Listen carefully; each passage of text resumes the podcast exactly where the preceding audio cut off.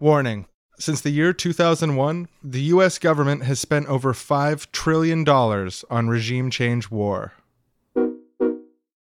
You're seriously wrong. You're seriously wrong. You're seriously wrong.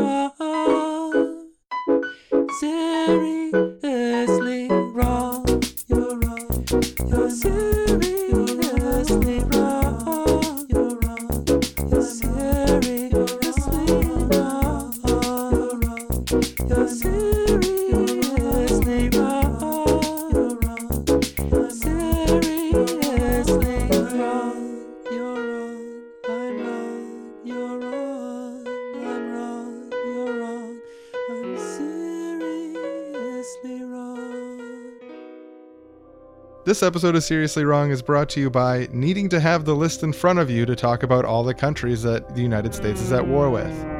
Hi, you might remember a day when you could remember all the countries the United States is at war with just off the top of your head. Not anymore.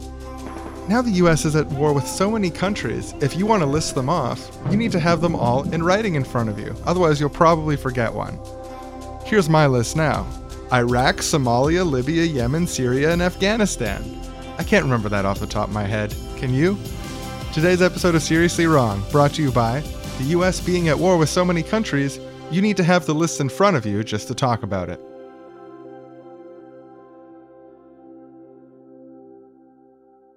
Hello, everyone, and welcome to the Seriously Wrong podcast. My name is Aaron, And my name is Sean. We try to do a show every week. and this week, very special episode, very special guest, Senator, former Senator Mike Gravel, presidential candidate, best platform. Mike Gravel is running a campaign in the Democratic primary as a outsider candidate pushing the issue of war and regime change and militarism as a core component.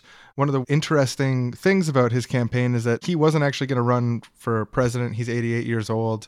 He's been retired for quite some time and working on his political passion project, which is a direct democracy initiative called the National Initiative.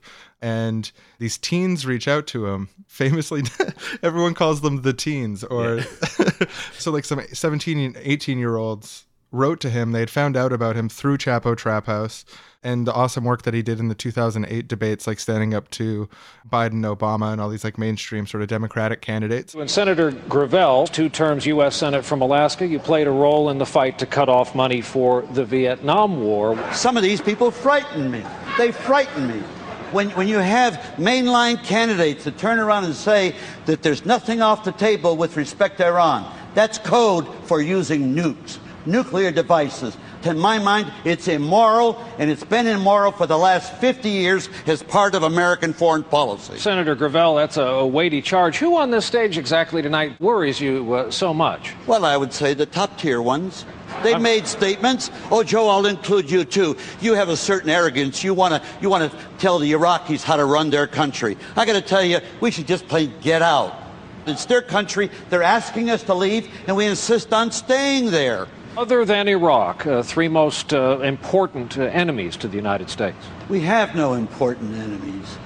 What we need to do is to begin to deal with the rest of the world as equals. Who are we afraid of? Who are you afraid of, Brian? I'm not. Iraq has never been a threat to us. We invaded them. I mean, it, it is unbelievable. The military industrial complex not only controls our government, lock, stock, and barrel, but they control our culture. With respect to Iran, we've sanctioned them for 26 years.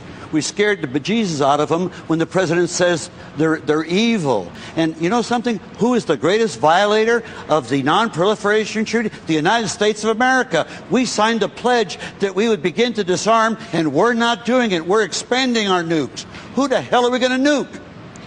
Senator, Tell me, Barack, who's, who are you to want to nuke nuke? any- I'm not planning to nuke anybody right now, Mike. I Good, promise you. good. We're safe then for Uh, a while.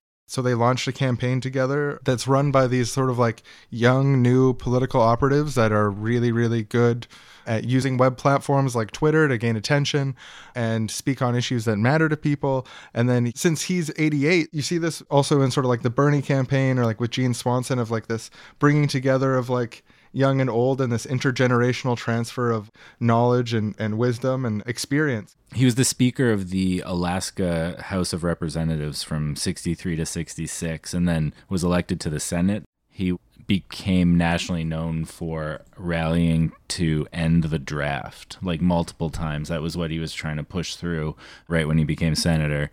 Then also got national attention for reading the Pentagon Papers into the national record at a time when there was some concern about them being suppressed and never published, never made public. So, yeah, just like a bunch of really interesting stuff done in his political career. Yeah, so uh, like really a fascinating character because you have those like the 18 years of service in various forms in public life with the anti-war stuff really potent from the start and so important and like easy to brush off or excuse about people about like just like the structure of our system or something like that. These are issues that don't get the attention that they deserve generally and, and just thinking of him holding the line all this time on it is just fucking awesome. So yeah, like a big honor to speak to him and he's just also like an interesting character. Like he's got this the National Citizens Initiative, which he joined the Libertarian Party to attempt to get them to adopt and as part of their platform briefly in uh, 2008, 2010. Uh, it's like there's such a storied, interesting sort of thing here. And then to end up at this time connecting with some like extremely online young people who are helping yeah, like, communist teens. just boosting his profile to this level and also on a really legit thing that's missing from the discourse in the primary elections is like what are you going to do about the fact that we've been in a state of permanent war for 16 years And quickly, before we go to the interview, I just want to say that it would be really, really great to get Mike Gravel on the debate stage. Uh, you might have seen the news the past couple days. The lineup for the first debates in June was announced. Gravel didn't qualify, but the teens do believe that he is on track to meet the qualifications by July and hopefully get in the second round of debates. In order to do that, the more individual donors he has who are Americans who donate to his campaign, the more likely that that will actually happen. So please, if you live in America right now, go to the Mike Gravel campaign website and donate just $1 to his campaign. Help him get those numbers up, those numbers of individual donors. That's what counts, and that's what they need to get him on the stage with Biden, with Buttigieg, with all those people and say, why do you want to bomb children around the world? I think we shouldn't. And I want to see him say that to them on that stage. So if you can, I would if I could, but I can't because I'm Canadian. But if you can, head over to his website and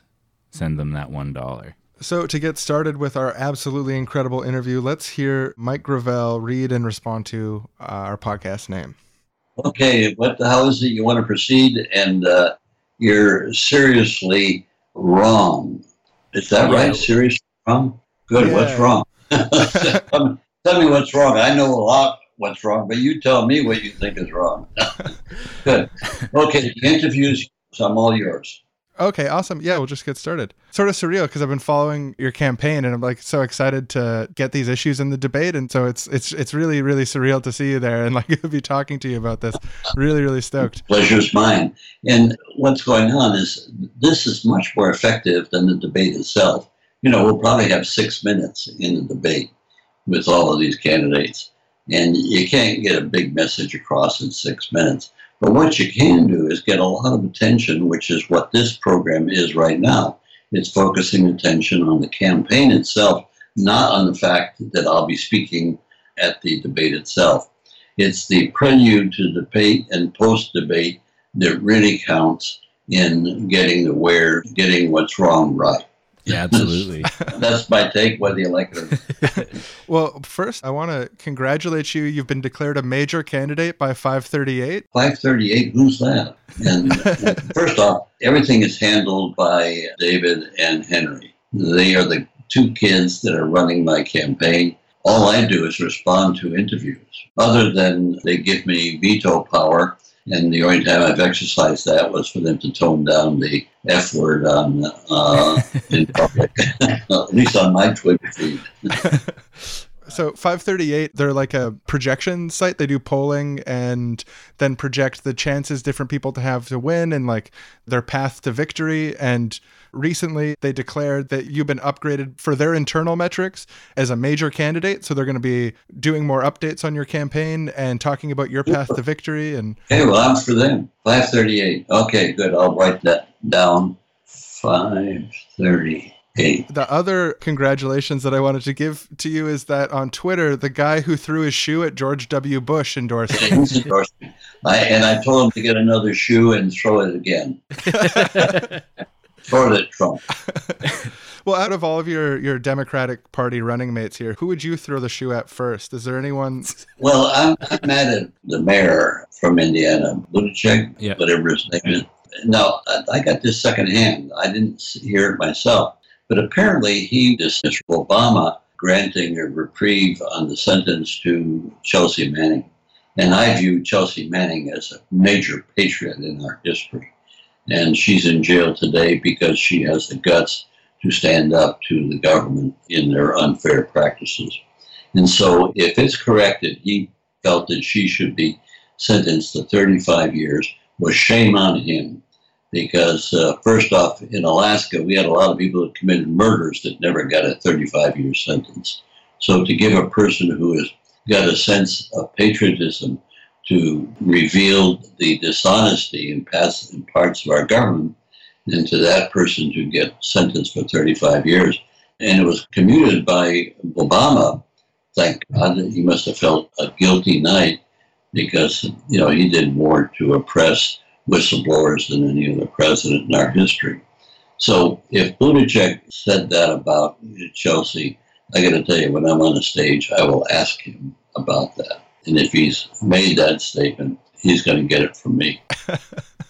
Well, yeah, well deserved. I mean, the persecution of whistleblowers is just as an affront to democracy and, and journalism. Whistleblowers are the only thing that keep our democracy alive. Other than that, the level of secrecy, the control by the military industrial complex and Wall Street, no, we, we've lost our democracy and we're not even alert enough to recognize it.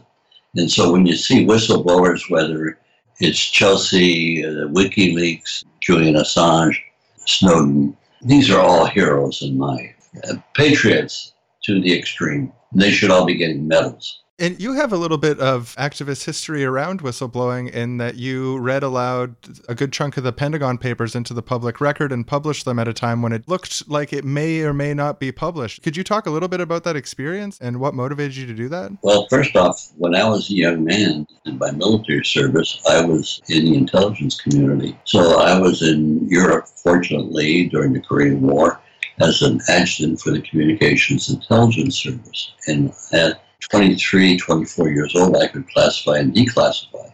So advance that now to I'm in the Senate and I'm 42, 41 years old, 42 years old. And the Pentagon Papers are sent over to the Senate by Nixon. They're put in a room under armed guard, and a member, a senator, could go in and read them, but couldn't take any notes and couldn't have any staff.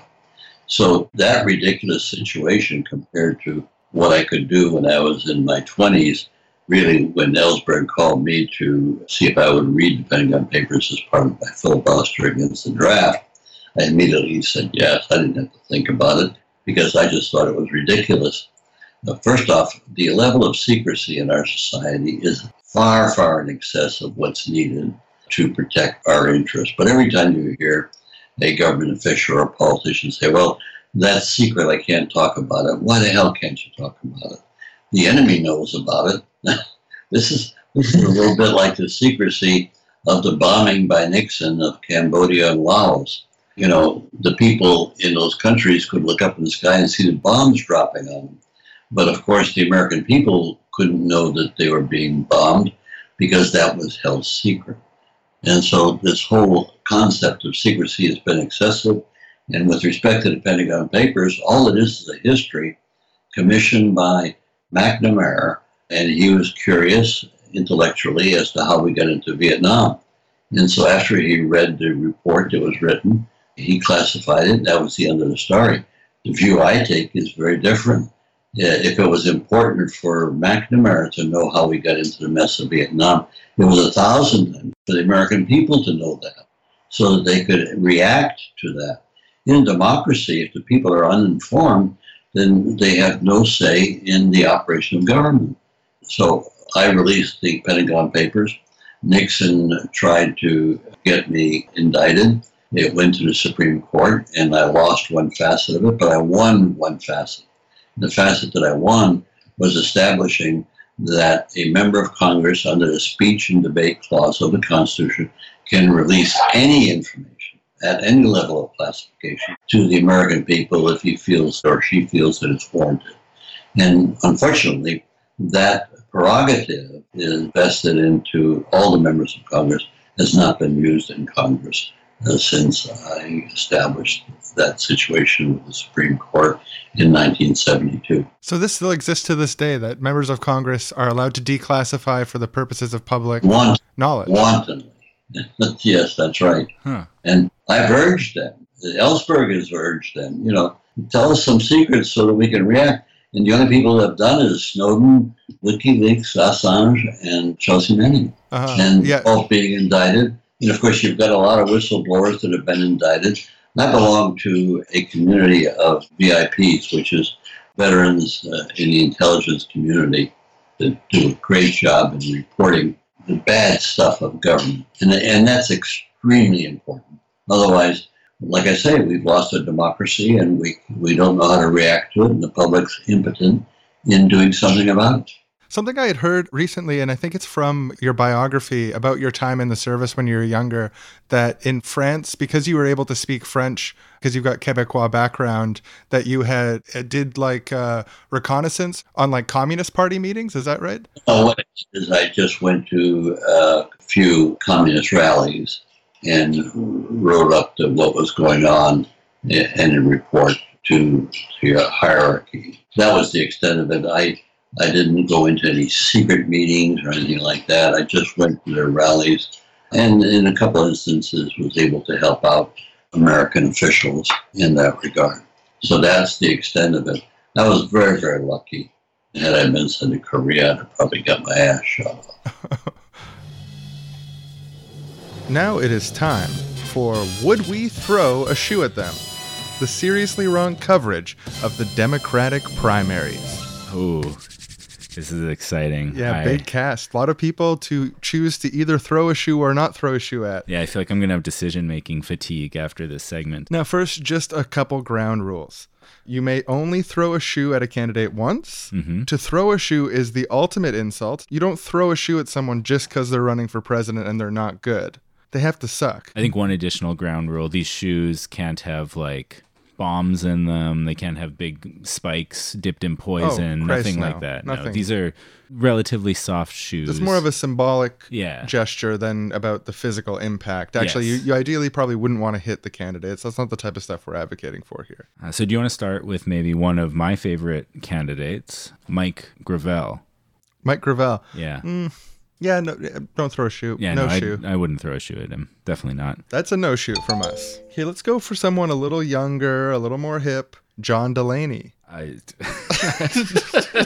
I have no idea who that is, so Me no. neither. Yeah, I probably wouldn't throw a shoe just in case, but I don't have a high expectations for the Delaney campaign. No, me neither. But I want to, they want to understand someone I'm throwing a shoe at, you know? yeah, absolutely. So here's one that might be a little difficult to decide for some people. Okay. Cory Booker. Hmm, Cory Booker. Well, I got to say, I love how since he started running for president, he speaks from a lower register of his voice than when he was a senator. Oh, does he? Does he yeah, it's, it's, it's noticeable, you know, as someone who's been following Cory over the years.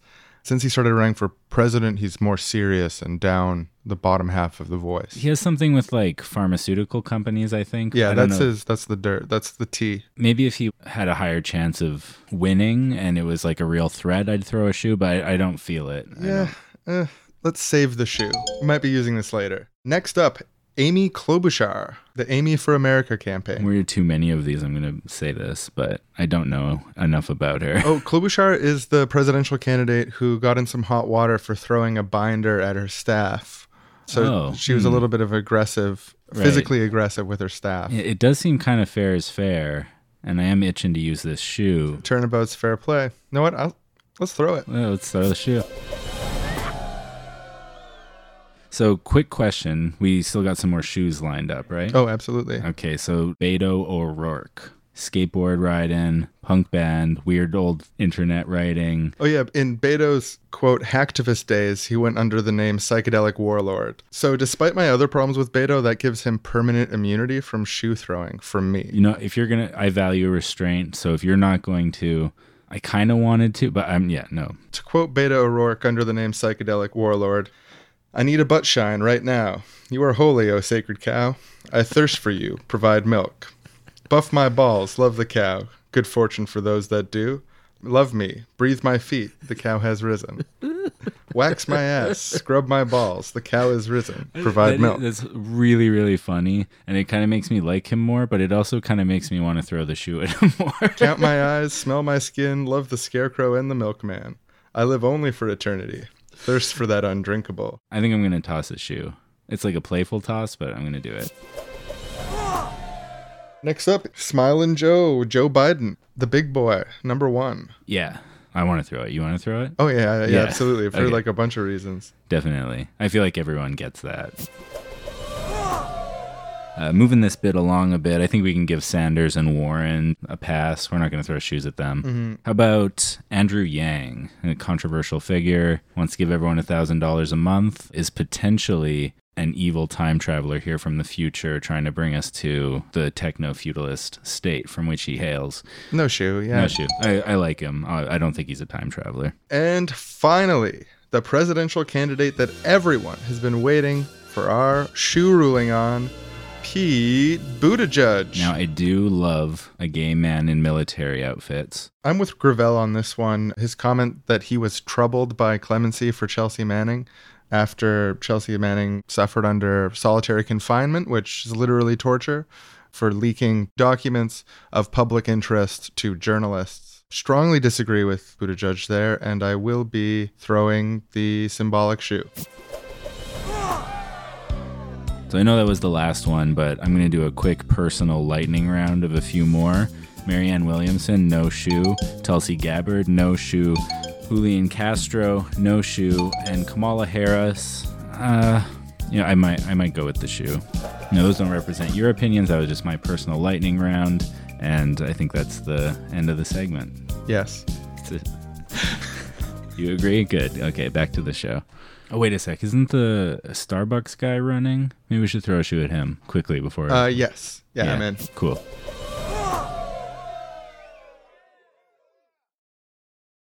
You mentioned a few times that the democracy in the United States currently isn't worth the name. And something that came up when we were researching was your involvement with the National Initiative, a proposal for a constitutional amendment to allow direct democratic participation at every level of government. It was endorsed by Daniel Ellsberg, Ralph Nader, Chomsky, and Richard Stallman. I was wondering if you could tell us a bit about the national initiative and like what would direct democracy at every level of government look like? Like how how would implementing that work? Thank you for asking the question because that's the most important thing that I'm doing. Uh, up until last year, I really referred to the National Citizens Initiative. However, most people aren't all that aware of citizen initiative lawmaking. So now what I call it is the legislature of the people. That's, I think, is more understandable to Joe and Jane Sixpack. And I'm just finishing the book. I'm at the last chapter. The book is essentially a manual to enact and to operate a legislature of the people.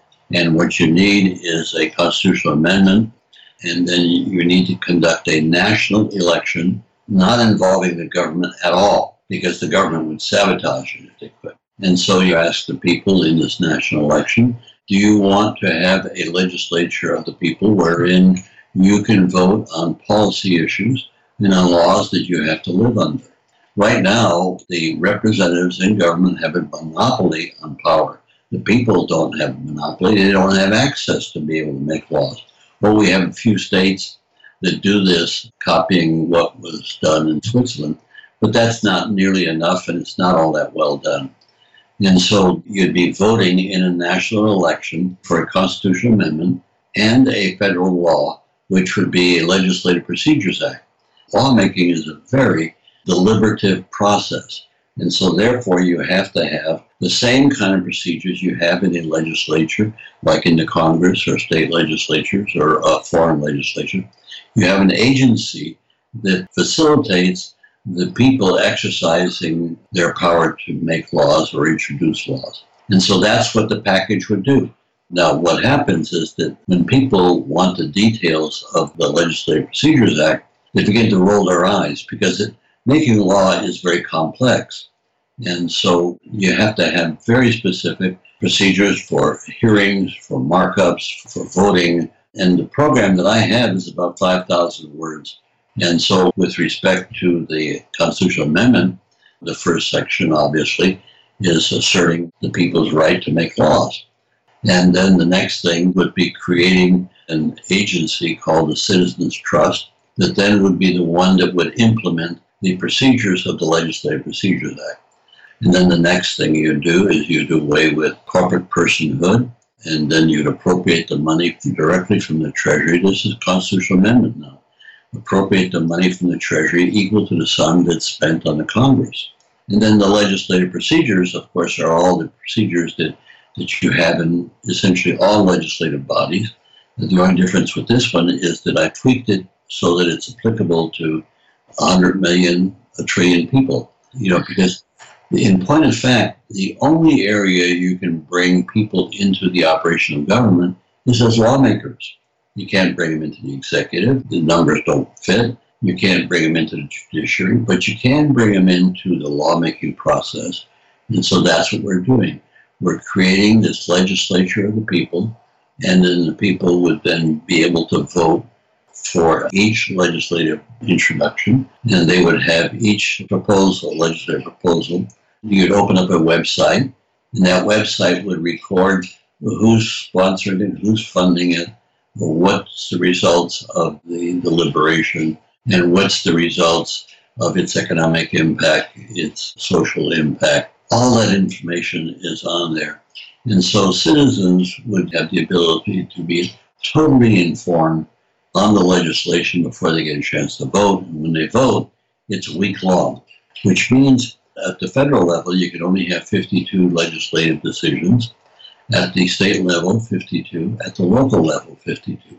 And this would operate in every single jurisdiction of the United States.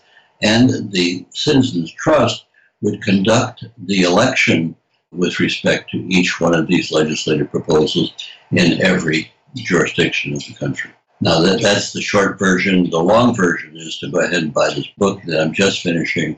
It's going to be called Human Governance The Failure of Representative Government and a Solution to the People, a manual for the enactment and the operation of a legislature of the people.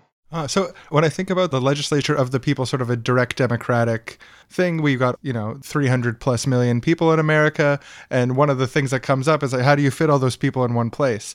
So you talk about a week long vote. So is that sort of like you can swing by at 11 p.m., get your vote in for the week, and then get out of there? No, no. Here, look at the technology we're using right here. You'd be able to be on vacation in France and pick up your phone and vote whether it's at the state level, local level, or national level. Now, how do you hold a hearing with respect to 100, 200 million voters? Well, that's the technology that we're going to be demanding so that people can do all of these things. There's going to be technology that's going to be invented to do this, but there's enough technology around. The simple technology of asking you in a national election, do you want to be able to become a lawmaker? That's only possible since the internet. We couldn't ask that question before or even record it.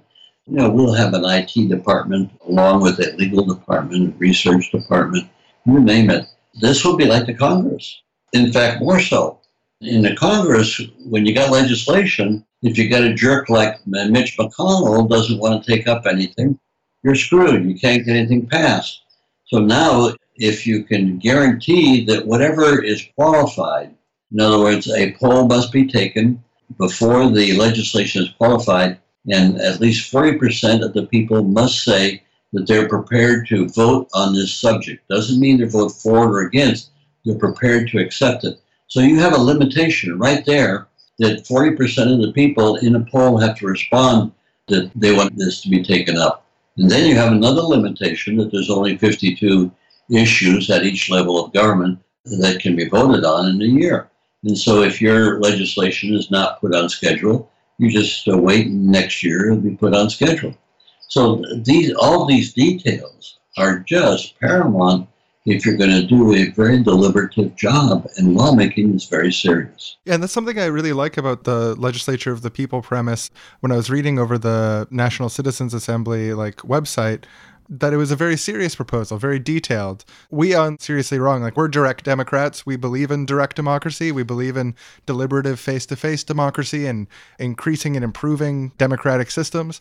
And so when I found this, it's just like, yeah, I found it really fascinating of just like, it looked like there's been a lot This of is teamwork going on. Well, I've been at it for 30 years right. and with other people involved in it. So this just didn't jump on the table. Just figuring out, it took me three days of thinking to figure out how we can move legislation down. Now, what happens in Congress, the majority leader is the one who makes the decision whether you're going to vote or not on the initiative, on the, on the law. But what happens in our case is that if once you're qualified, you're guaranteed that there'll be a vote on that piece of legislation. And so, how we line it up is chronologically.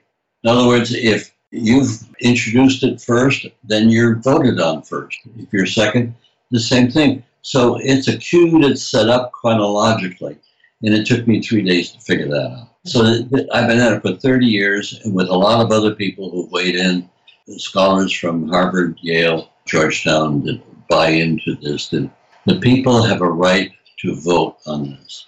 If you don't, then it means that the monopoly that the representatives have, which is 300 years old, is the final. And, and of course, it can't be the final because in the Constitution, the preamble says, we the people do ordain. So we're the ones that created the government, even though it's a bit of a, started out as a myth, it's a fact now. And so the procedures that we're using on the election are no different than the precedent that was set up in Article 7 of the Constitution, which is the creation of our government. And so that's what we're following. And that's what's so unique with this new celebrity status that I'm enjoying as a result of David Henry, is that now when the book gets out, it might become a bestseller. And if it becomes a bestseller, then it will be challenged. And that's what I need. I need somebody to challenge this so that we can debate it. And I'll tell you, anybody that wants to challenge it, I'll eat their lunch. It's hard to imagine an assembly of the people voting to go to war with Iraq, Somalia, Libya, Yemen, Syria, and Afghanistan. Put your fingers right on it. When the people start voting, it's going to be a big difference from the crap that's going on right now with representative government. You'll get control of the military industrial complex.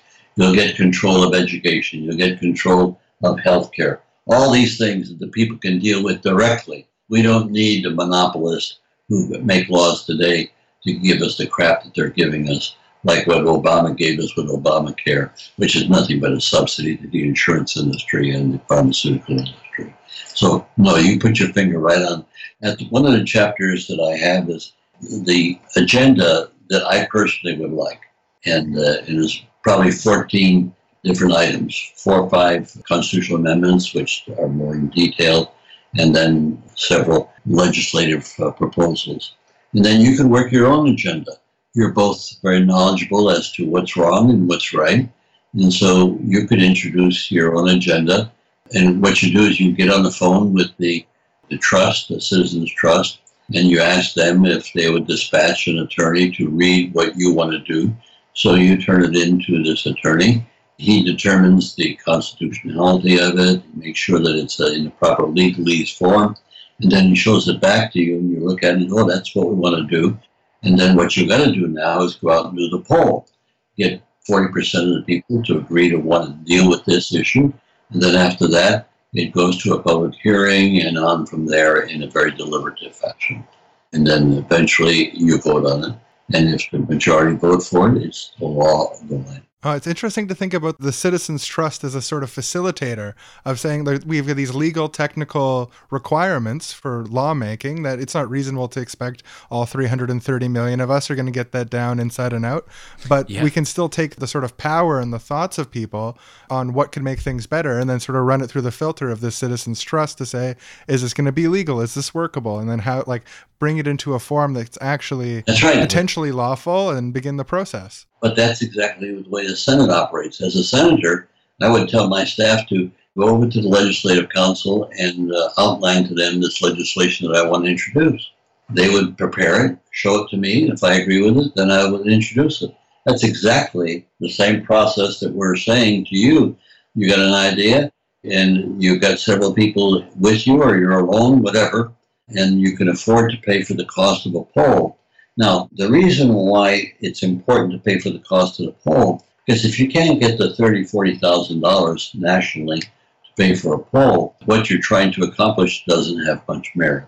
And that's what the poll is about, to make sure that enough people think that this issue that you think is merit, they think is merit, and that then it would proceed with the deliberative process. And after the poll is done, you don't spend another penny on the legislative process. It's all paid for by the trust. And the trust gets its money, as I pointed out to you, the same amount of money that the Congress gets annually for its operation of their lawmaking process. And we will then fund ours, which would be a legislature of the people. And since we don't know precisely what it's going to cost, we're just arbitrarily saying that the same amount of money they get, we get.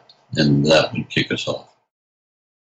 And now we go to a pitch meeting at the Citizens Trust, where one American citizen has a big idea. Hey there, I'd like to exercise my democratic right as a citizen to be a lawmaker. Just gotta say, I, like I've we've met before. Uh, you've pitched to me many times. Yep. Uh, it's always the same idea. Is it the same idea again? Uh, yeah, it's been updated, and Okay. I think it's something that we can get the public polls to support. Right. Well, it is your right. So Yeah, it is my right to petition you with my idea absolutely as many times Um, as I reconfigured the idea. You must listen and consider. currently that is the way it's administrated. Yes. Okay, so here's my idea. We get the US military and we go into Iraq, Afghanistan, Libya, Yemen, Syria, and Somalia. Okay, so I see you added Libya into the list this time. That's different, but overall the idea seems very similar. Mm-hmm. Yeah, I was also sort of thinking about maybe Iran, Venezuela, North Korea, but mm, maybe later. So yeah, that's my idea. I think it'll probably cost five and a half trillion dollars, something like that. So I still think that this is not only unconstitutional, it's actually something that the American citizens don't want. I mean, I know I'm not supposed to be the arbiter of that. that is true. I don't think it's part of your role to do preemptive polling and simulated polls in your head. You're supposed to help me translate my citizens' vision to law so it can be evaluated. but It's like, five okay, trill. but what about all the innocent lives that are going to be lost? Not only will innocent people suffer and die, but it will create a spiral of resentment from those around them against us. and is that in the pros column in your head or the cons? I think it just is, you know, like it is that way. It's not good or bad. It's just the Okay, let- reality let of me come at this from a different angle. Why do you want to do oh, this? Oh yeah, there's a bunch of different little things. Some might have weapons. Other ones violate human rights. Okay, but there's a, a lot of countries that violate civil rights you didn't list. Saudi Arabia, for example. no, I was thinking we'd actually trade arms with them, and Qatar and Israel and Turkey.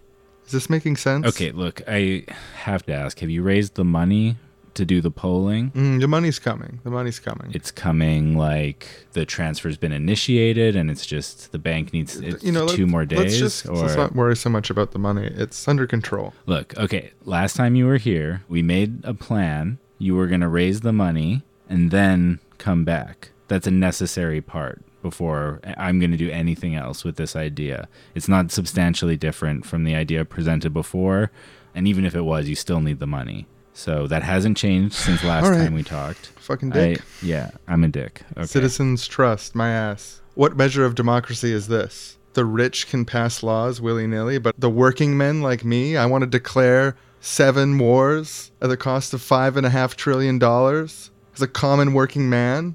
I don't have the money to work through your system. I'm not a billionaire. I'm not Steve Jobs. I'm just a salt of the earth warmonger and I want to see the world destabilized. You are badly. a citizen, and it is your right to make laws. But this idea, I'm telling you, I told you last time, this, this idea is not the one. I think you should go home, wipe off whatever whiteboard you have or the Word document you're using, and create a new plan, uh, just a completely different law. Come back here with a fresh proposal when you've thought it through. I, I'm telling, just scrap this one. That's personal advice. It's not. I can't order you to, but I don't think your law will make it through the process. Just person to person, I'm telling you that. It's not going to be constitutional. All right. What about intercepting everyone's communications on Earth? Legally, everyone except for Americans, and illegally, Americans. Okay, so that just sounds like a dystopian nightmare. I'm not doing. You can't, and you can only present one per meeting anyway. So, uh, do you want me to? sc- I'll escort you out. no, it's okay. I'm out of here. I see what my voice is worth in this sham of a democracy. Systems corrupt, man, from the top down. From the bottom up, it's corrupt. And so that citizen and all of his really, really bad ideas were never implemented because they aren't ideas that people actually want. And the citizens' trust system works in this world that we made. Back to the show. So I've got four years left in my term. God love you, Senator. Are you ever planning of getting into? Are you planning of running for any higher office than U.S. Senator? Seriously. I enjoy the Senate very, very Now, much. Now, come on, no, no couch political answers. Are you ever going to run for the presidency? It- well, here, I'll be very candid with you. It'd be very foolish What a for me to- man. it'd be very, very foolish for me to answer that question straight on. Why? Well, it's just not politic, and you have to, again, operate within the system of uh, the political Why? I keep asking. You know, you are a maverick. The- You're a man the- who doesn't believe in I'm operating. Not, no, I'm not a maverick. I, I think it's an art, and you, you get to the edge, but you don't fall off the precipice, and you stay within the, the conventions of the system, but you push the system in the direction that it should be going. And what I think is very important is to push the system into a more representative uh, direction. With the electronic medium, we can return this system of government to the town meeting, the process where everybody gets involved where the people who make policy are the people who suffer policy. That's a very important facet. On your website, there's a counter that says this much money spent on regime change since 2001. It's currently at about five and a half trillion dollars and uh, ticking up as I look at it. One of the things that's really set your campaign and the platform apart from pretty much every other candidate is your absolute opposition to foreign wars and American empire in general. I was just wondering if you could talk about why it's so important not to use the American military to kill people around the world. Well, there was a general friend of mine, a three star general. There are some good ones, not that many, but there are some. And he called me on the phone during the last uh, presidential contest when I was a candidate. He says, Mike, he says, you know what's worse than soldiers dying in vain? And I said, no, what is? And he said, more soldiers dying in vain. The people who died in Vietnam died in vain. The people who went to war in Iraq died in vain. Well, the other issue, which is another form of war, and that's the, the sanctions. Now, we sanctioned Iraq during the Clinton administration, and we literally killed 500,000 kids. And Madeleine Albright, responding to that, said, "Yeah, that's accurate, but it was it was collateral damage." Well, killing 500,000 kids is not collateral damage; it's murder. And we're doing the same thing with, with Venezuela right now. Thousands of kids are dying because of lack of medicine, food, medical attention. We're doing it. We, the American people who believe in freedom, we believe in all these good things for everybody. Well, if people don't kowtow to us and our imperialistic desires, then we punish them. And it's loss of life that we do. That's the tragedy of what we have today when we're ruled by the military industrial complex in combination with Wall Street. And then when you see all these presidential candidates, how many of them acknowledge the 500 pound gorilla in the room at the military industrial complex? You know, Tulsi Gabbard, Bernie, that's about it. I haven't heard that from many of the others publicly.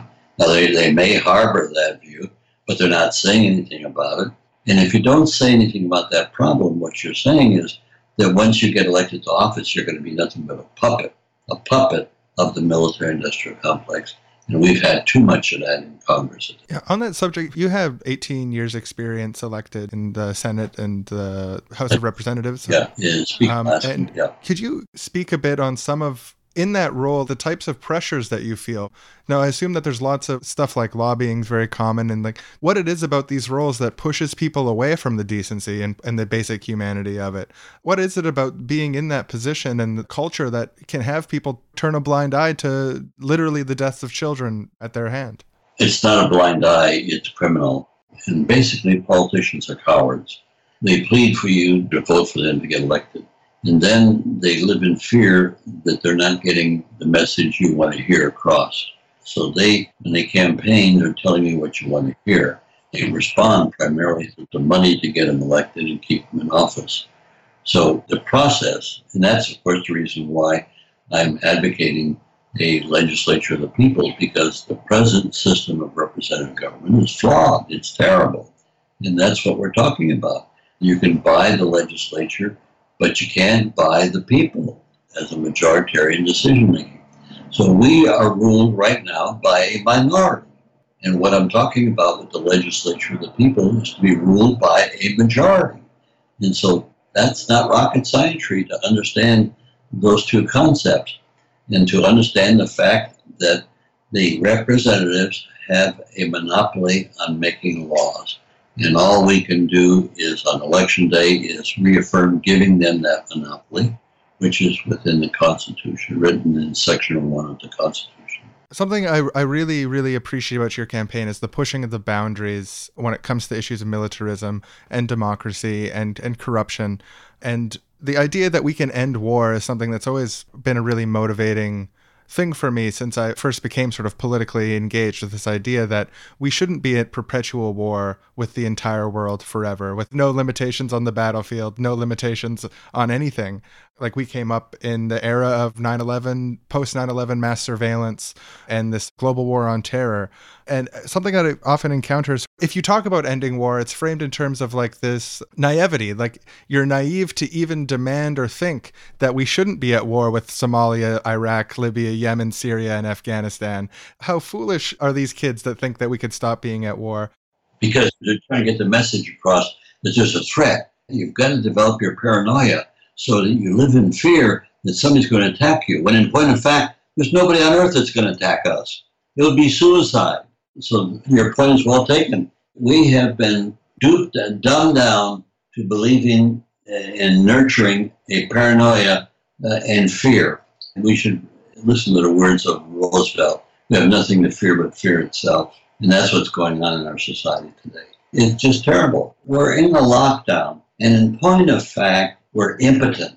We're impotent. Well, Here, tell me who's going to change the power of the military industrial complex who have economic interest in every single congressional district of the country. Show me how you're going to solve that running for office. I think it's important to elect good people office. I want to see Bernie. I want to see Tulsi vice president. But as far as uh, realistically realizing, will they get their agenda through? No, because you'll you'll still have Republicans able to filibuster in the Senate. And so if that's the case, then if you really want to make change, you've got to empower the people to make laws. You've got to put in place a legislature of the people, and then you can put your agenda before the people, and the people will enact it. You don't have to go to the Congress. You don't have to go to the Senate. You don't have to kowtow to the elites that control our society. The people will control our society through a process of lawmaking. Law is the central core of human governance. Law is where it's at. And so people who, who protest, who think they can get this by requesting, that's just pie in the sky. What you really have to do is to be able to make laws because that's where the power is. And right now, that power is in a monopolistic hold by representative government.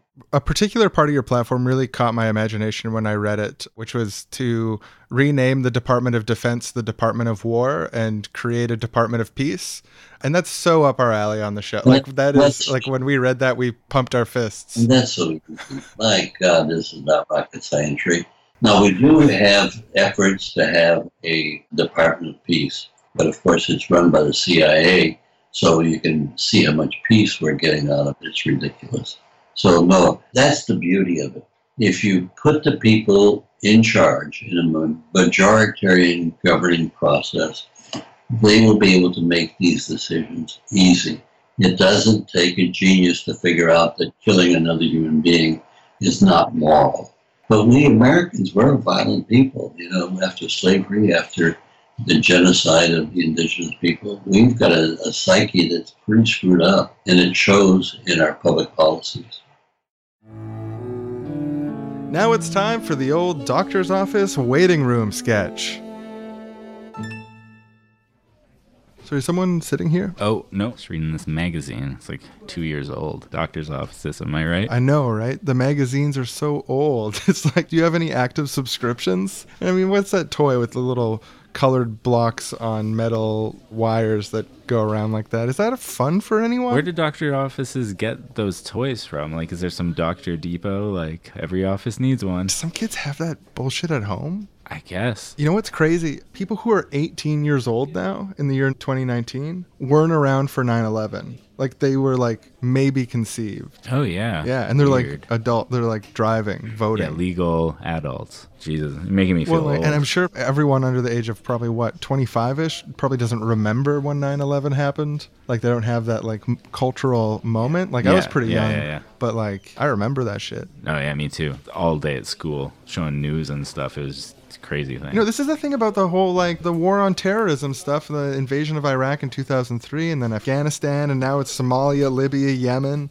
You know, it looks like it might be Iran, Venezuela, and North Korea with John Bolton and this militarism and stuff. I mean, where did this all start? This all started. You know, Bush Jr.. Yeah, Bush. J- Yeah. And so it's like, what the fuck? I mean, obviously Trump, he's crude. He does horrible things. I'm not saying he's good. I'm not defending him, but we all give him all this shit, and then they just like give George W. Bush a pass. But they're part of the same continuity. They've got the same cruelty, the same inhumanity, similarly escalating wars. But W. Bush did something even worse. He he launched a unilateral and unjustifiable war halfway around the world for resource wealth based on false pretenses, launching a global battlefield in a war against a tactic which has no end date suspends the civil liberties of everyone on planet Earth, places everyone under surveillance for the threat of the boogeyman that they created by doing it in the first place. You know, this is unspeakable crime. This is unspeakable cruelty and violence against humanity. We should all be throwing shoes at George W. fucking Bush. War criminals get the shoe. you know, I wouldn't mind walking home with just one shoe on to make that happen. Although I guess you'd probably get arrested after you tried. I wouldn't have to walk home, get a ride from the police. But yeah, no, I couldn't agree more. It's so horrifying what he did. Like we have trouble speaking about it because it's been 18 years, or 16 years since Iraq, and it seems so normal now. It's just it's the world we live in. It's just how things are. So it you know people aren't still as angry about it as you are right now. And I just want to say like I appreciate your emotions here because that's how we should feel about this. When the United States started an illegal war in Yemen, what percentage of the population that even made a blip on their fucking radar? At all. New war, new country.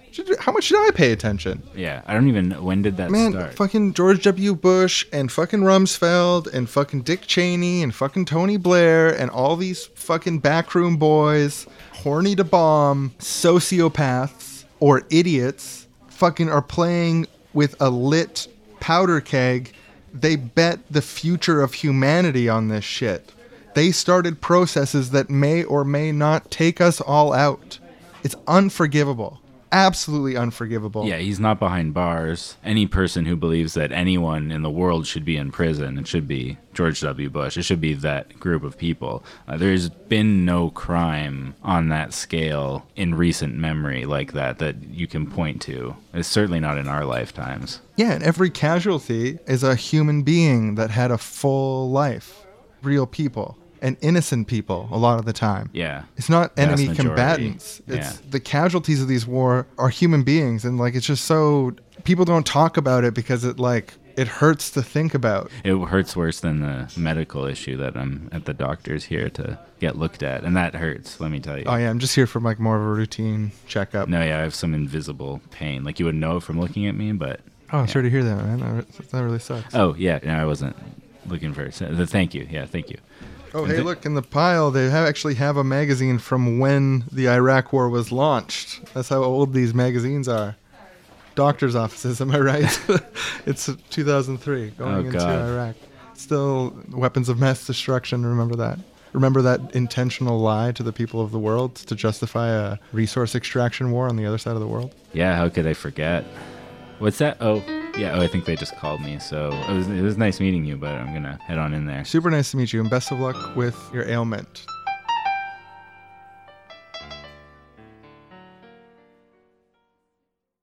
Another thing in your platform on the front of wealth and economic inequality, it calls for setting up an American national fund, which is modeled after the Alaskan Permanent Fund, a collectively owned social trust that pays yearly dividends to every American citizen. And it's such a wonderful idea to have this trust of collectively owned assets that everybody gets a piece of.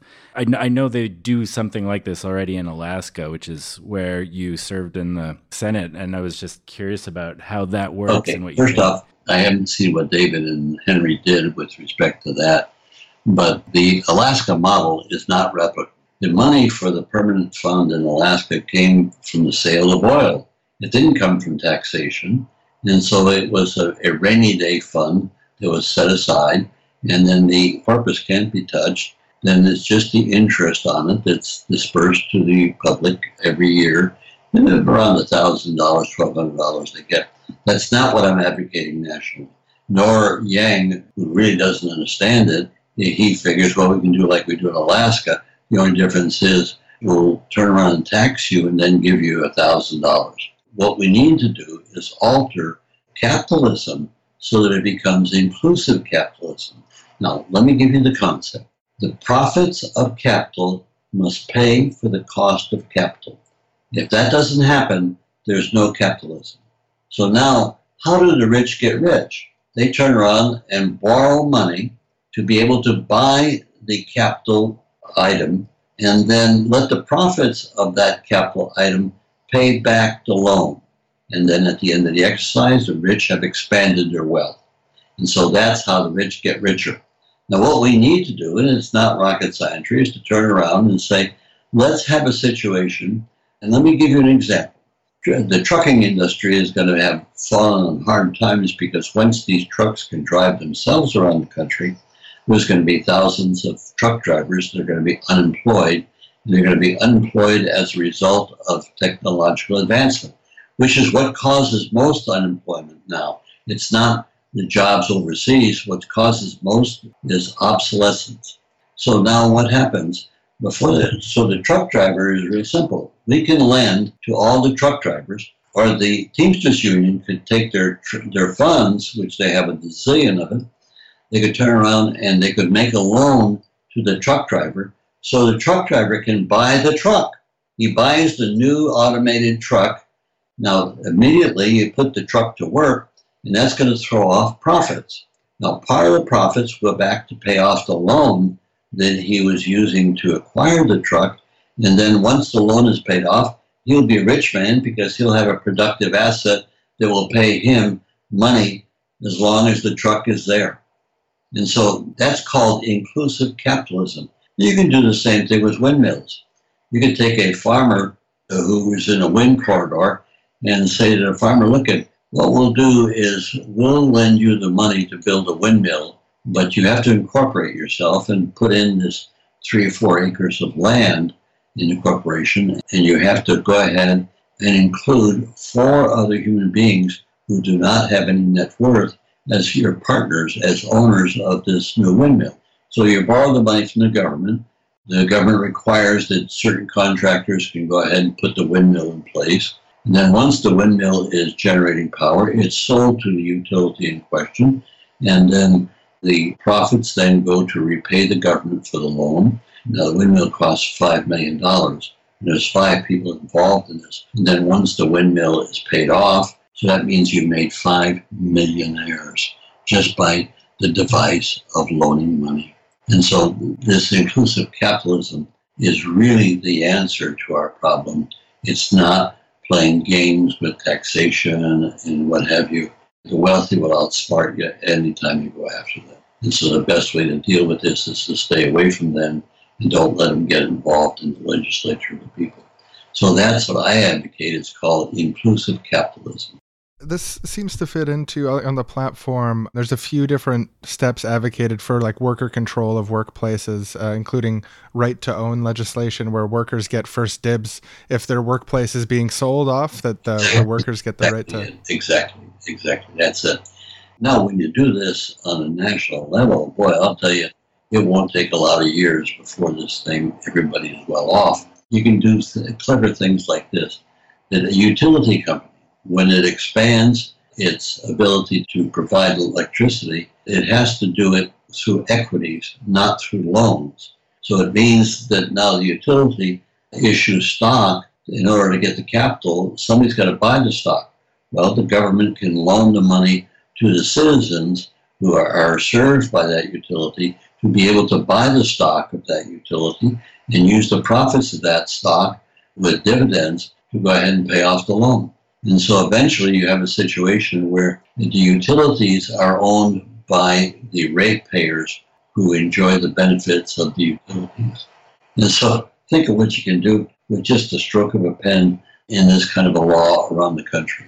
Yeah, and you can do this for anybody that's uh, producing. And of course, you solve the whole problem of obsolescence, which is what's putting people out of work. Now, what happens is you're not taking money away from the rich, but you're depressing the rate of growth that they have in getting rich. And that amount of depression takes place is now going to the average citizen in society. Now, I really haven't focused on what Henry and David have written that you are referring to, but this is really the concept that I'm involved in. And it's not the Alaska's uh, permanent fund. Unless everybody's, and of course, we don't want everybody to have oil because we need to cap our carbon industries. And so Alaska is totally unique in that that David? Gravel, the candidate. Gravel, his wife Whitney, and his young campaign team talk through the Gravel 2020 platform. The First issue is uh, re Syria. Oh, out of Syria, and out of Afghanistan, and out of Iraq, Yeah, yeah. and out of North, uh, South Korea, period. All of them. And if you have any thoughts on forgiving student debt, um, Oh, God, wipe out all student debt. I, I think it's criminal. Uh, David, you also you you missed abolish ICE. Oh, abolish ICE. That's an important one. Good, done, done. We agree to that one. Push him down the stairs. Yeah. Bernie has. So Senator Gravel has a really interesting and detailed platform that is probably the best in the race as far as like platforms go. Just Yeah. a lot of really interesting ideas and obviously not afraid to be bold. I know we've talked about it already, but the foreign policy stuff is so great. The Departments of Peace and War bring home every troop, big cuts in military spending, opposing Israeli apartheid, ending support for Saudi Arabia, banning foreign arms sales. Great foreign policy. Well, then there's stuff like housing, healthcare, and internet access as a human right, encouraging cooperative businesses through right to own legislation, supports the Green New Deal, and ending the drug war. Breaking up big businesses, abolishing the death penalty, supporting individuals with disabilities, amnesty for whistleblowers, abolishing the Electoral College, ranked choice voting. Something I was really interested to see was a national reparations trust fund. So there's been a lot of discussion recently around the issue of reparations for the history of slavery in the United States. The Gravel campaign proposes establishing a national reparations trust fund where $30 billion is put into it per year by the federal government. Each year, 20% of the fund is paid out, 25% of that going towards programs that benefit disadvantaged communities, and 75% which go directly to those disadvantaged groups, which would result in a payment of tens of thousands of dollars to each descendant of slaves over the course of their lifetime. It's cool to see like a specific version of how a reparations thing could function. Yeah, actually having a detailed plan for it and it's seeming like eminently doable. They propose a national commission on reparations to assess claims from descendants of those affected by discriminatory government policies, including slavery, Jim Crow, redlining, and Native American treaty violations. Yeah, the detail of the proposal really makes you be able to imagine it actually happening, and I think that's excellent. One of my favorite things in here is in the section about reforming corporate law, and it mentions establishing a corporate harm prosecution agency, which would have broad oversight to investigate, subpoena, and return binding claims with its findings on negative externalities that corporations produce. So the example they give is the $6.2 billion spent on welfare each year due to Walmart's low pay the agency would be able to make a ruling on that negative externality and ask Walmart to either pay that money back or work out an agreement on how to amend the problem, essentially, is what would happen. It, creating a government agency that's looking at the things that corporations do that are bad for society that they get away with because capitalism isn't set up to take care of externalities generally. So this agency is meant to counter that. It's just a really interesting idea. Usually the way you deal with externalities like pollution, like let's make a rule against pollution. It's like each specific thing, but they're saying no, let's set up an agency that'll look at all of these kinds of things and can issue rulings for each one. I think that's a fantastic policy. Yeah, no, that's excellent. And again, it's like a really practical framework for dealing with some of the serious issues that we've inherited because if you create a legal process to hold organizations accountable for their impacts on the world through like a legal process in a structured way, like that gives you a really powerful tool. There's such a strong incentive to clean up your own act if you're going to be held legally liable for pollution, labor violations, this types of stuff that too often huge corporations get away with. Uh, something else sort of wonkish I just really, really liked is there's these two proposals abolishing the Senate as we know it and adopting the Wyoming rule. And what those two things are is about ensuring proportionality in the House of Representatives and the Senate. The Wyoming rule says that basically every person's vote should be worth the same, and every representative in the House of Representatives should have the same amount of power. So what that means, and the reason it's called the Wyoming rule is because Wyoming is the state that has the lowest population to representative ratio. So the Wyoming rule universalizes the Wyoming population to representative ratio across the entire country, which means that every representative represents the same amount of voters instead of having wildly different amount of voters that different representatives represent. And the other proposal abolishing the Senate as we know it is maintaining the two senator structure per state, but making senators' votes proportionate to the population that they represent. So it's hmm. sort of like the opposite way, like an inverted way of ensuring the same thing, which is that making sure that individuals' votes are worth the same. That you don't have a massively populated state like California that has almost no representation in the Senate compared to barely populated states that have the exact same representation.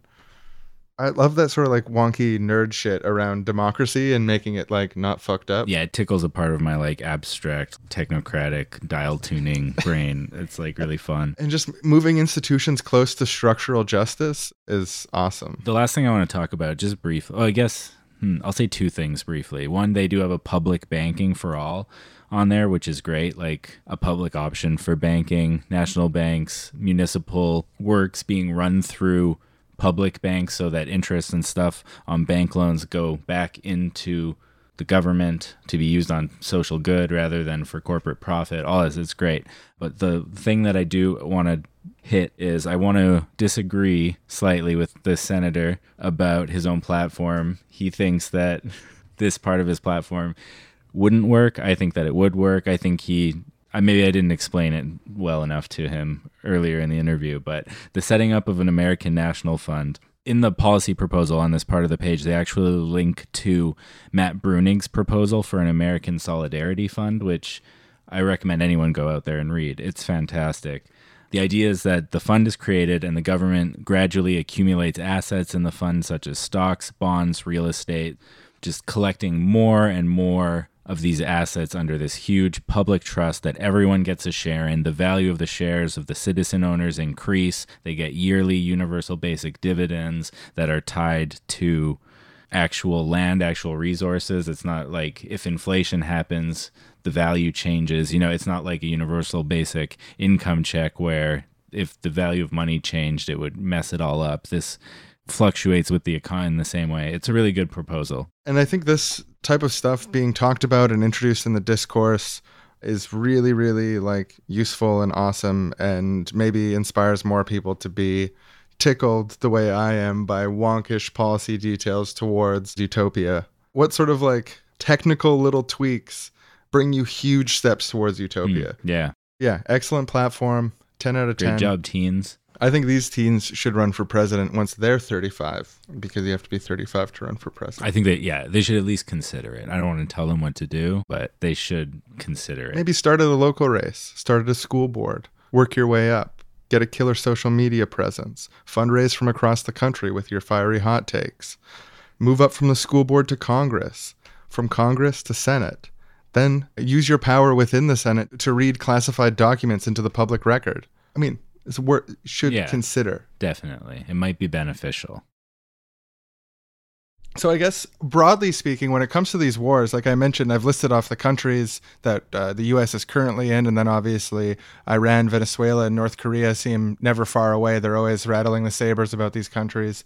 What steps would you take as president to demilitarize, to stop these conflicts, and move towards a, a world order that isn't dominated by U.S. imperialism? Yeah, day one, you won. You're sworn in. What are you gonna do? First thing I do is would use the executive orders to get the hell out of Afghanistan and to go ahead and void all of the sanctions that we're laying on everybody.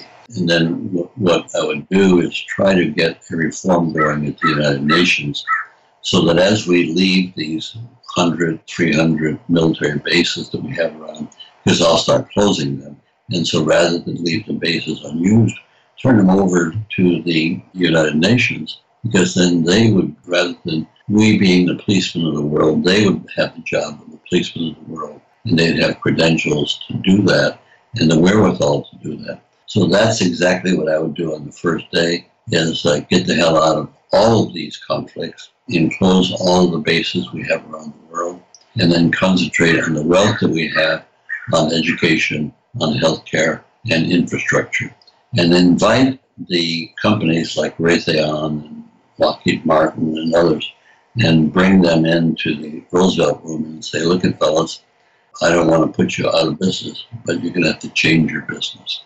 What you need to do is get smart with maglev, and China is setting up their whole maglev industry. We will be dwarfed in a decade here if we don't deal with our infrastructure. And yet we have the talent, we have the science, and so what we need to do is to take these people that are making profits off of war and make them get profits off of infrastructure so that we can build a community for the 21st century. And that means refurbishing all of the productive assets of that we have in society. That's just the beginning of what I would do. Now, the problem that I would have is the same problem Bernie will have, is how do I get a lot of this through the Senate? And the only way uh, that I would do that would be to turn around on the first day and uh, tell the American people that there's going to be a national election and it's going to be to empower the American people as lawmakers in a legislature of the people. That's the first thing I do. And then that would take a year, about two years to set up. And so by the time that happens, I'll be ready to get the rest of my agenda enacted into law permanently and not just with executive orders. When we talk about pulling out of these countries and closing down the military bases, the counterpoint, the question that then comes up is, well, what do we do about bad actors, you know, human rights abusers? Because the whole mythology of the America as world police is, oh, we need to stop the rise of the next Hitler. And that's what they sort of claim to be doing, right? Anytime they intervene anywhere, they're like, oh, look at these awful human rights abuses, stuff like that. So, how can we deal with the threat of global bad actors without the global militarism? Well, first off, you'd have to go back to Woodrow Wilson. When he entered the war on the side of the British and the French, what happened, that set the stage for the avenging of what had happened and creating the basis for the Second World War. So if you turn around and say, well, how do you solve the problem in Afghanistan?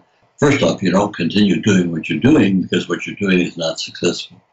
And so what we need to do is to strengthen the United Nations and let the world nations support the policies to correct these bad actors as they appear.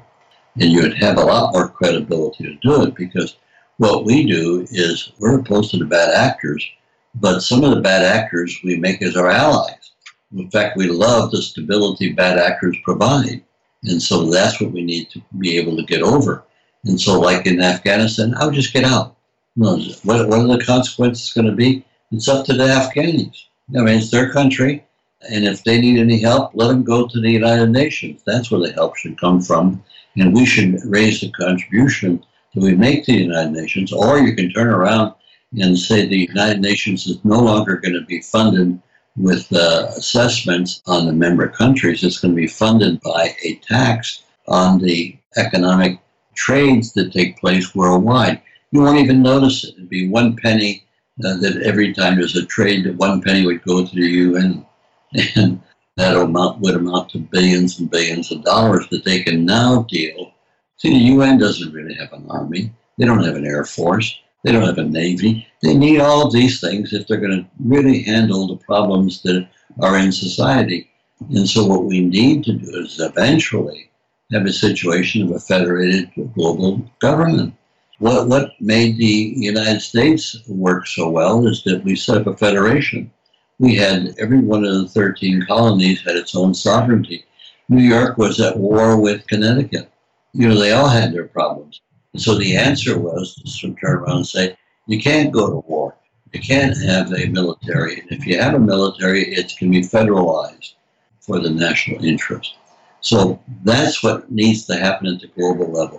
Now, what we've got right now is a bunch of rednecks that think that the world's going to come to an end if they cede sovereignty, the ability to make war. That's really what it's about. They want the ability to make war, to kill other human beings. And rational people should not be supporting that attitude within the United States. As I pointed out, with slavery and the genocide we committed on indigenous people has coarsened the American psyche. And so we have this internal problem in our psyche. And uh, all we got to do is be patient and try to deal. But the first thing we do is end our whole quest for empire and, and end the hubris of everybody thinking we're better than anybody else. We're not better than anybody else. And the fact that we think we are is a foolish view of, of our powers. We're not better than anybody else. We're just like everybody else. Well, it was really awesome to speak to you, Senator Gravel, and we're going to boost your message and uh, hopefully get you into the debates. Push the book when it's out. As soon as the book comes out in August, you push it like hell because if we can get mainstream media to really recognize the book and to debate it, that's when the rubber hits the road.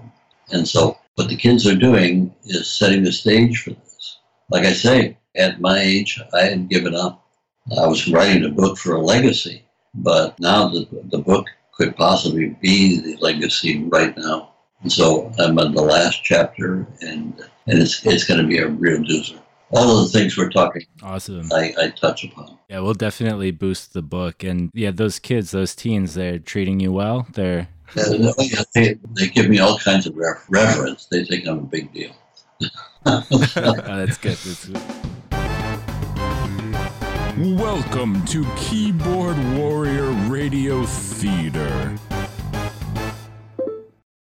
This Gravel campaign for president is just more organizing time wasted on the dead end of electoral politics. You think that getting a wonkish senator out of retirement to run on a fictitious package of harebrained reforms is going to bring about the end of capitalism?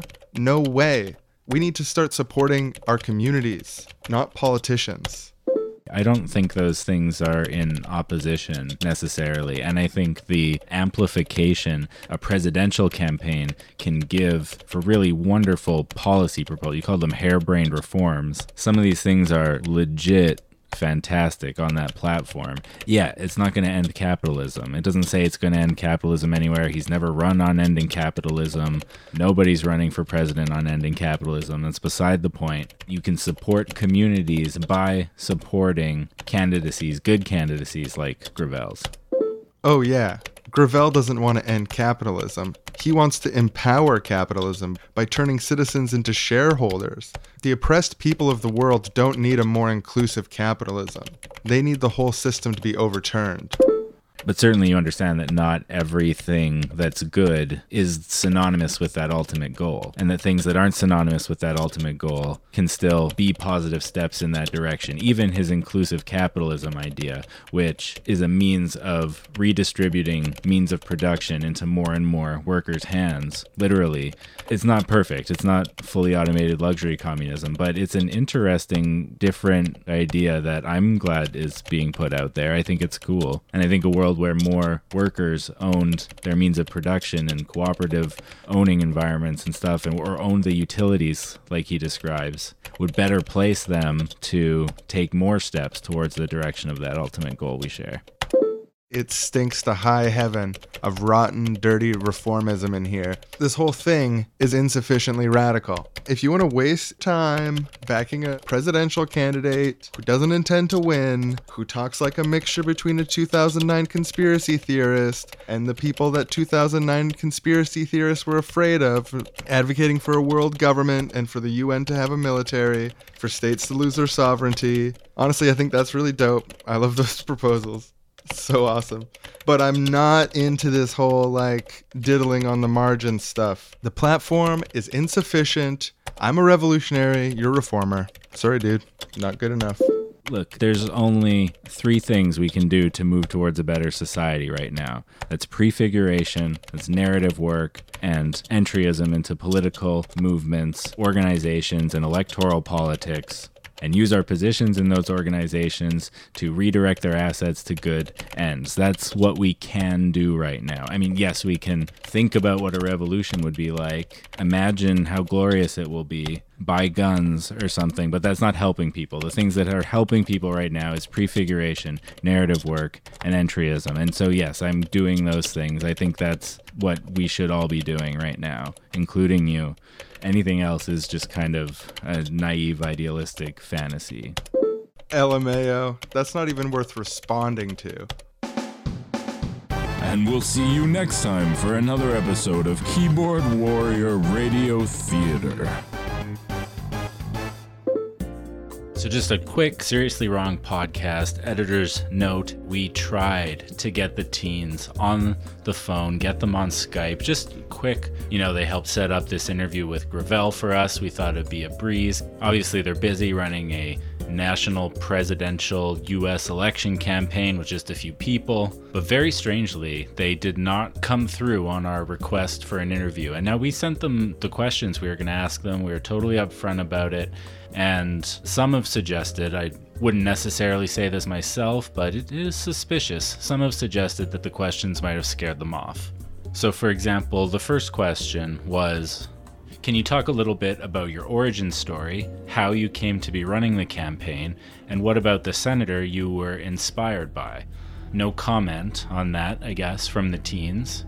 Can only leave us to fill in the gaps ourselves and wonder just how they came to be running this campaign. Some have said it's suspicious. Let the audience decide. Next question was I'm not sure your exact age, but you were either not born yet or tiny drooling babies when 9 11 happened. Any comment? They didn't actually have a comment on that one either. They definitely saw the questions, got the message. Silence speaks volumes, some say. Whether that's relevant here, I'll let you decide.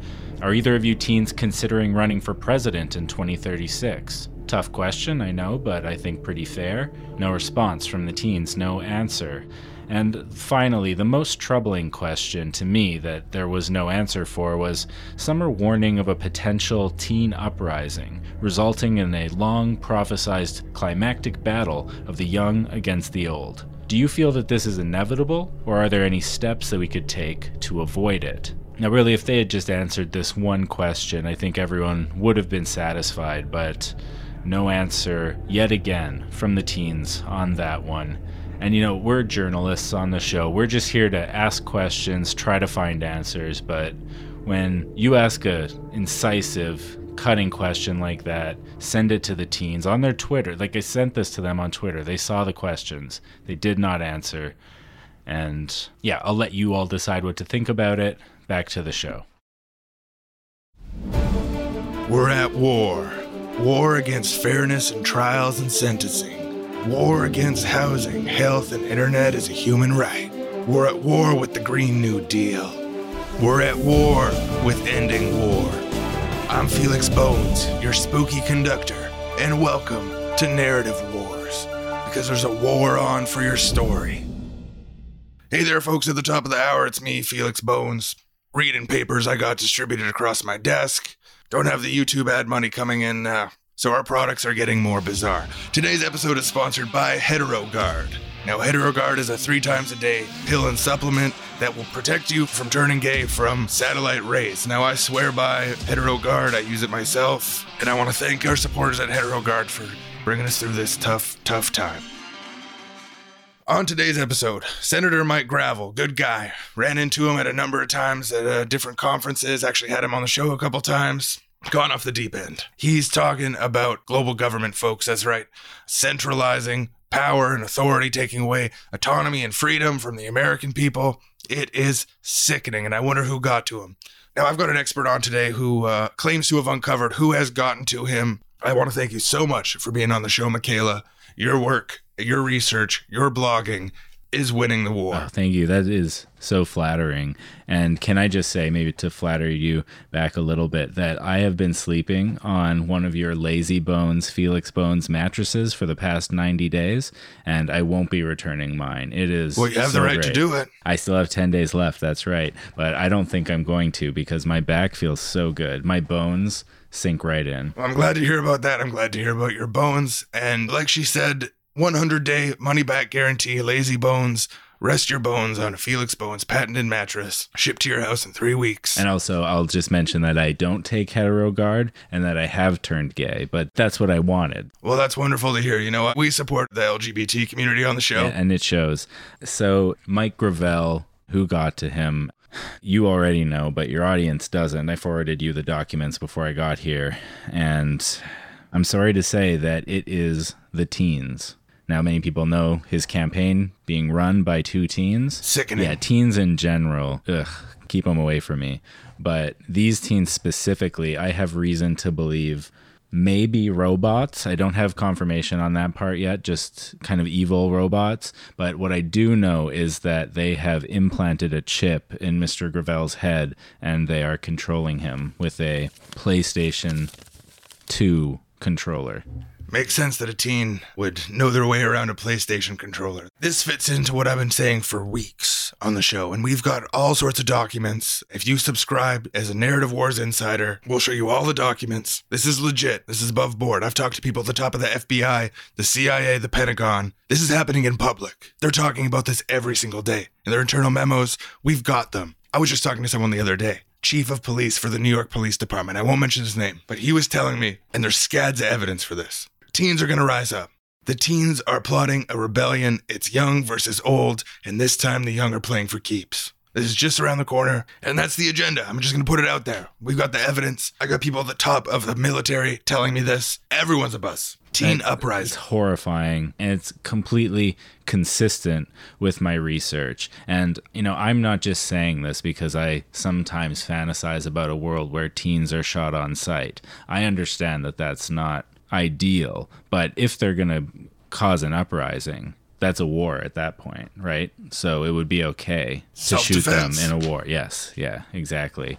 So if Enemy you're combatant rules. if there are any teens listening, I personally implore you to please reconsider your war against the old. We're here too, and we matter. Okay, folks, so if you want to protect yourself from these horrible teens, we've got this incredible product. It's called Teen Guard. Teen Guard is a three times a day daily pill and supplement, which keeps you safe from teens. Now, these are jeering teens, snickering teens at the mall, the teens that would make fun of you for being lame or different. We'll keep them away. Thrice Daily Pill in the Narrative Wars store. After the break, we've sent a young man out on the streets to antagonize real life teens. Stay tuned. One last question. Now, this is a little bit of a weird question, but this is our audience will absolutely love it. Have you ever Googled Murray Bookchin? Do you know Murray Bookchin? No, I don't. He's a direct Democrat, sort of like a, an anarchist author, U.S. from Vermont. Murray Bookchin. Murray Bookchin. When do you want me to do this? If you Google it right now, I, I think everyone in our audience would cheer. Google. I'm not sure I know how to Google on my phone. You've got the kids to do it, but I've got a real great phone. It will take the next 10 years for me to fully operate. it. so it, it, I've got my shortcomings. So I can go on my computer and Google, but I've never Googled on my phone. But I, I can go to Safari or, or Google Chrome. Well, I, I'll lose you if I do that. You might lose the win. We'll stay connected. We'll stay connected? Okay, well then here, let me get this thing open. Sure. Oh, good, you're up there in the corner, I see you. Okay, there's we're Google. And uh, Murray, M-U-R-R-Y, AY. A-Y. And what's the last name? Book chin. So like the word book and then the word chin, all one word. O-O-K-C-H-I-N, right? Yep. Yeah. Yeah, Murray Bookchin, American author. I just did that. Okay, Murray Bookchin, Wikipedia. I got his pictures and what he looks like. Come in, come in. Yeah, four. Okay, just come on in. I'm just finishing up right now. So I got Murray Bookchin. What do you want me to do with it? Awesome. Well, if you want to read about him, he's one of our favorite philosophers on the show, and our audience, Thank- they're going to be so excited that you Googled him because they, su- my- they support him and they support you. And I've got somebody else who just came in. So that's it. Yeah, Thank- we'll, we'll let you go there. But yeah, it was such a pleasure. having me, and I'll read up on Murray Bookchin uh, a little later. Okay. Awesome. Well, Perfect. that's massively, massively appreciated. Thank you so much, Senator. Thank you. Thank you very much. Okay. Bye bye. Bye.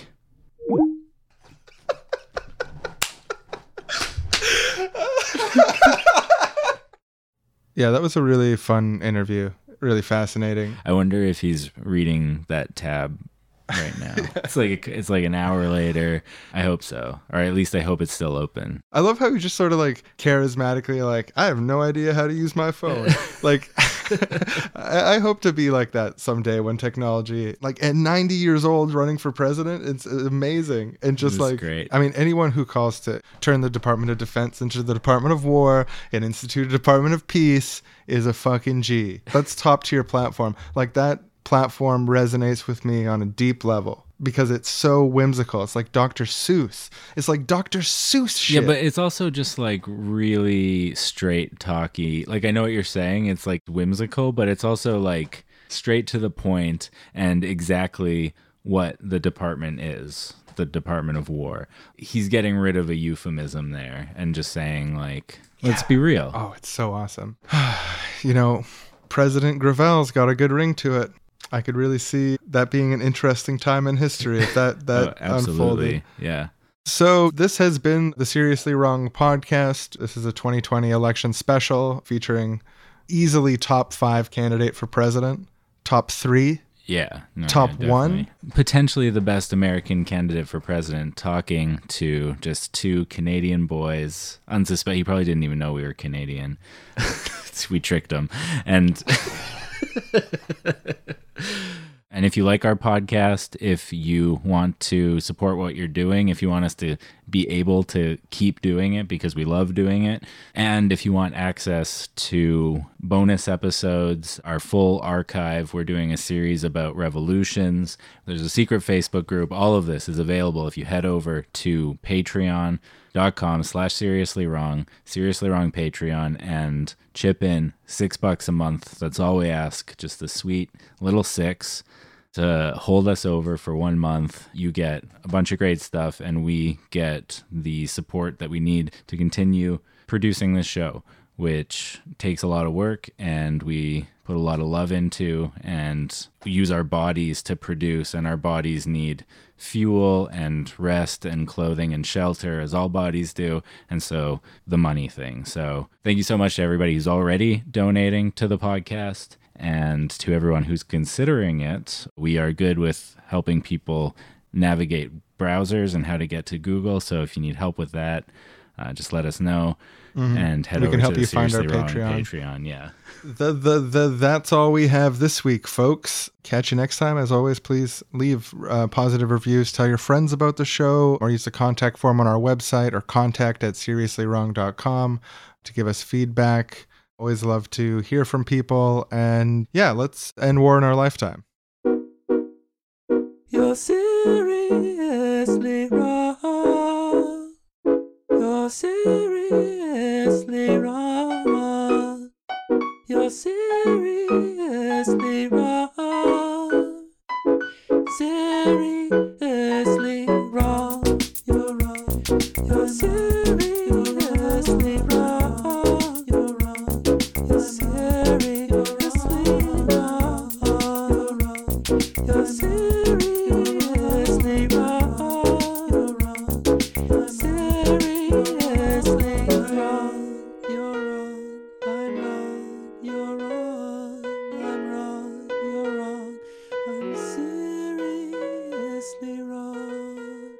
Next time on Seriously Wrong.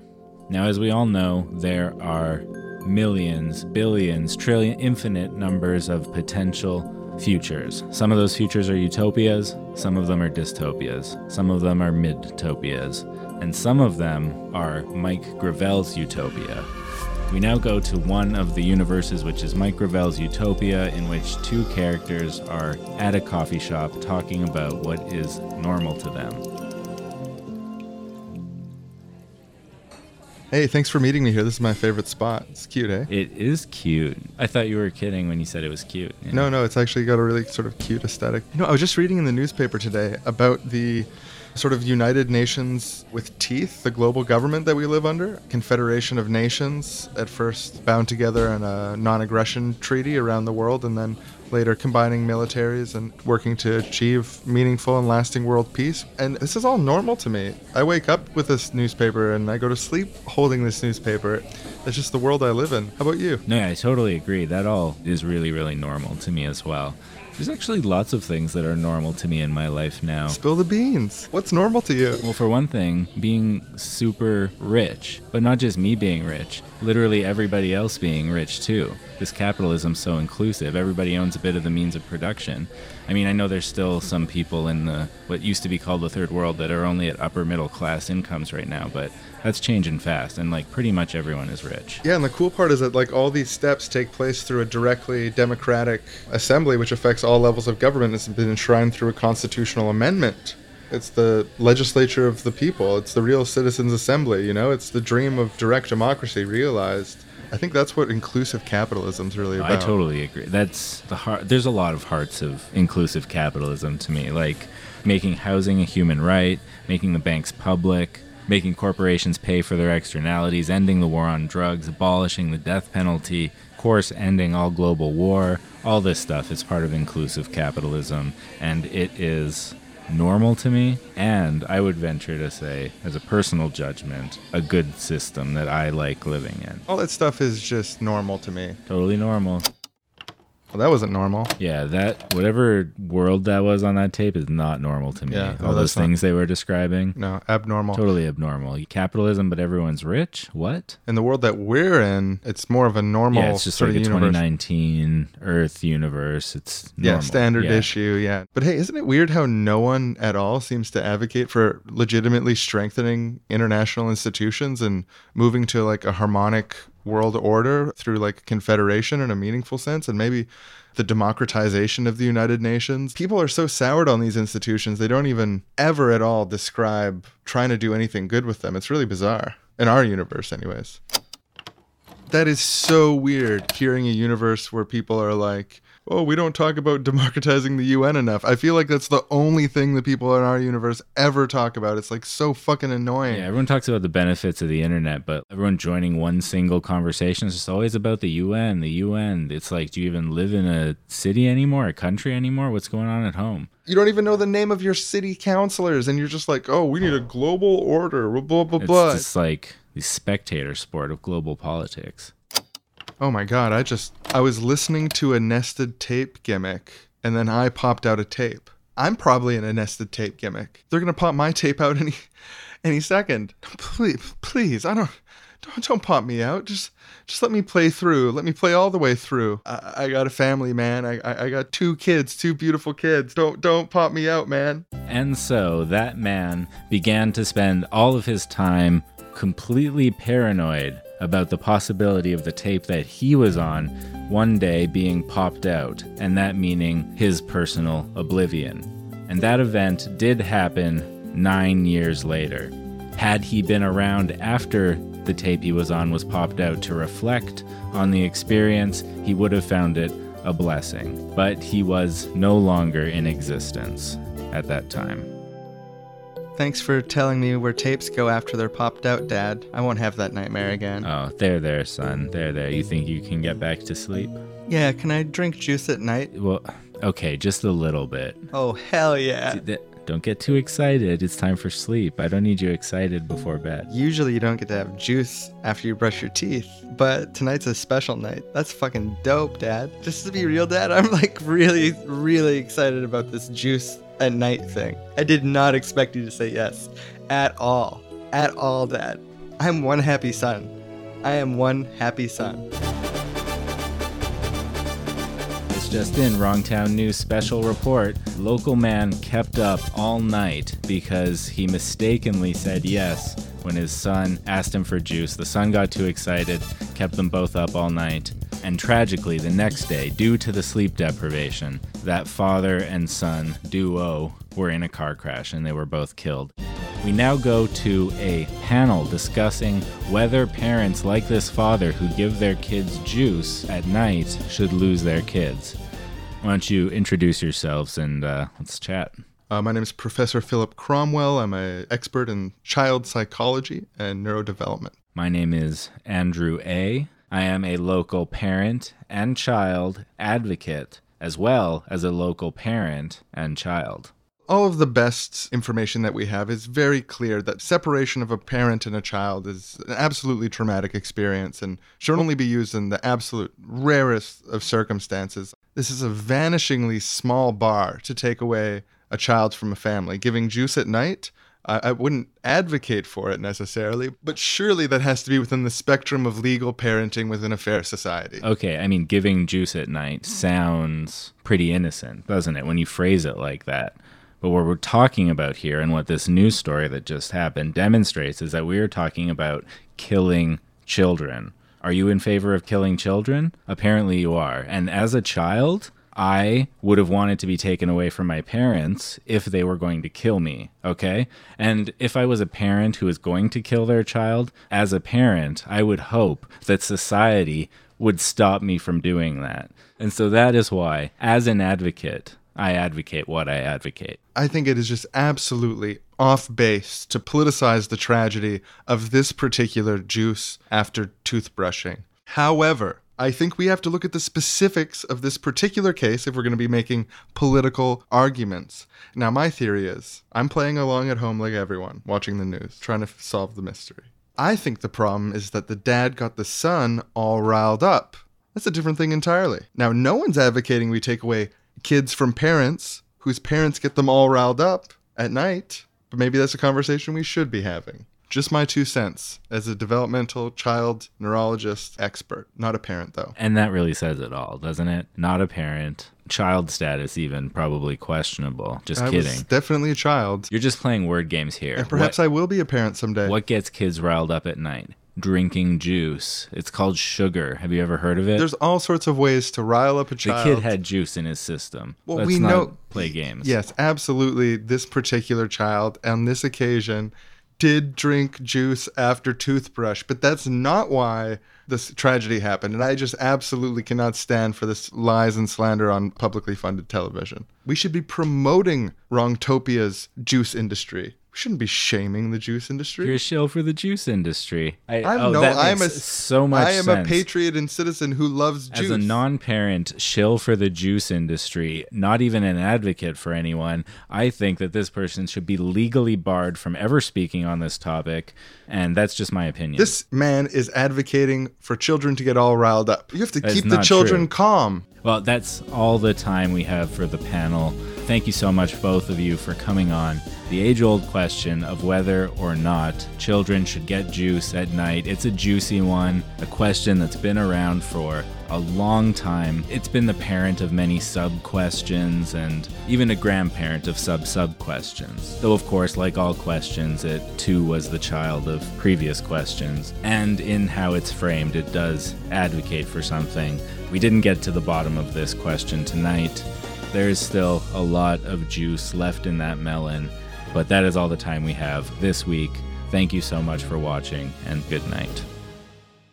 Next time on Wrongtown News, a massively destabilizing and illegal war waged under false pretenses somehow passes through the Democratic Assembly of the People, bets the entire future of humanity in exchange for profits for a small handful of companies, and creates a terrifying and unstable global surveillance state where everyone's civil liberties are perpetually eroded. That actually passes democratically on behalf of everyone next time.